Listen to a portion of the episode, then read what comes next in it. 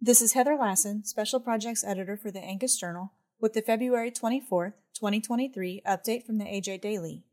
Today's update contains an opportunity to listen to a recap of the recent American Angus Association board meetings, a story about how farm stress can affect future generations, a story about a report of a bovine spongiform encephalopathy infected cow in Brazil, and a story about the benefits of using sheep as lawn mowers.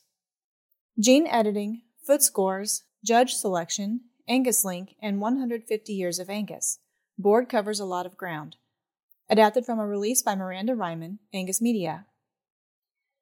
What do Angus breeders need from their association? How can the breed ensure the success of its commercial customers? Those questions were applied to dozens of topics across the February board meeting agendas for the American Angus Association and its four entities this week. A breeder presented the board with the first application for a gene edit in Angus cattle.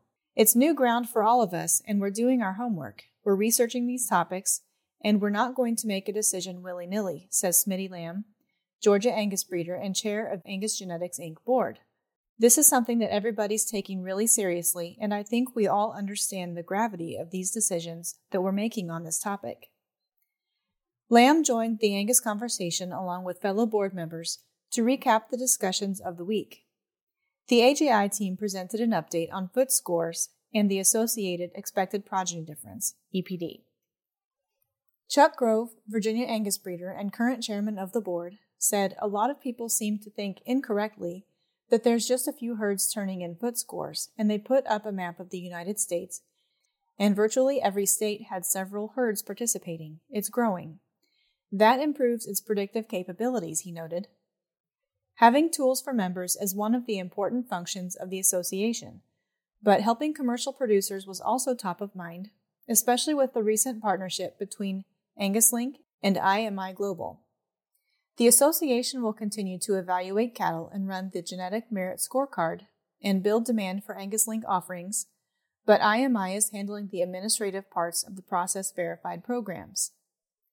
John Dickinson, California Angus breeder and member of the board, said, I think in the end, those folks that are in the program are going to get the best of both worlds. They're going to get the best leader in terms of the programs. They're going to get the best describer of Angus genetics in terms of American Angus Association. And so I like that. It's a win win. To read more or to listen, go to angusjournal.net. Farm stress in one generation can reach into the future. Adapted from an article by Rebecca Hall of the University of Arkansas. Steve Watkins knows that farm stress isn't just a current problem, but one that also reaches into the future of farm families. Watkins said, We think about how this affects us, but the reach and impact that this potentially has on future generations is significant as well. I grew up on a cotton farm in the 1980s during the farm crisis and during one of the most extreme droughts that ever existed in Arkansas. We had 23 days of 100 degree temperatures, and it didn't rain from June to September.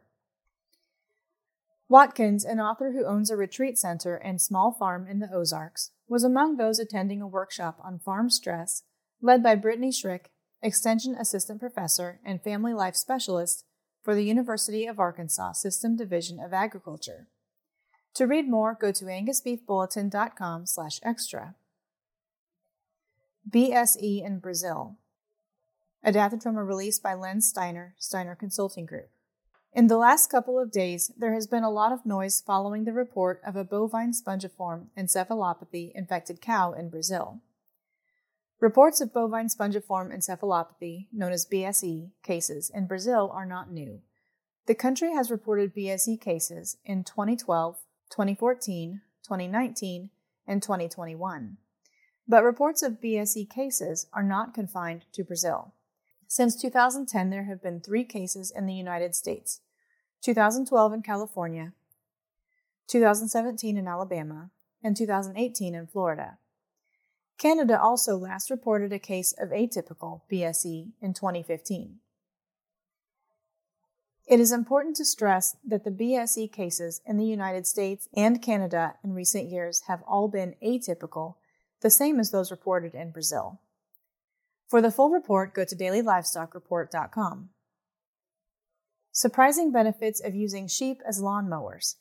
Adapted from a release by Karen Nikos Rose, UC Davis. Bicycles whir by, students rush to class, staff and faculty are grabbing lunch or coffee on the go, and sheep graze the grassy knolls among the traffic, bleating every now and then. The grazing is their job. The 25 woolly sheep who seasonally for the past two years leave their UC Davis barns to nibble on lawns at various central campus locations are doing much more than mowing, fertilizing, and improving the ecosystem. The sheep also are improving people's mental health. The sheep, four breeds of Suffolk, Hampshire, Southdown, and Dorset, first took on this role in 2021 when COVID 19 masking and social distancing protocols were in full swing. The goal was to determine whether sheep could benefit urban lawn landscapes and make a case for increasing their usage. The program is growing and exploring additional benefits sheep provide. For more information, click on the link in this episode's description. The AJ Daily is compiled by Paige Nelson, field editor for the Angus Journal. For more Angus news, visit angusjournal.net.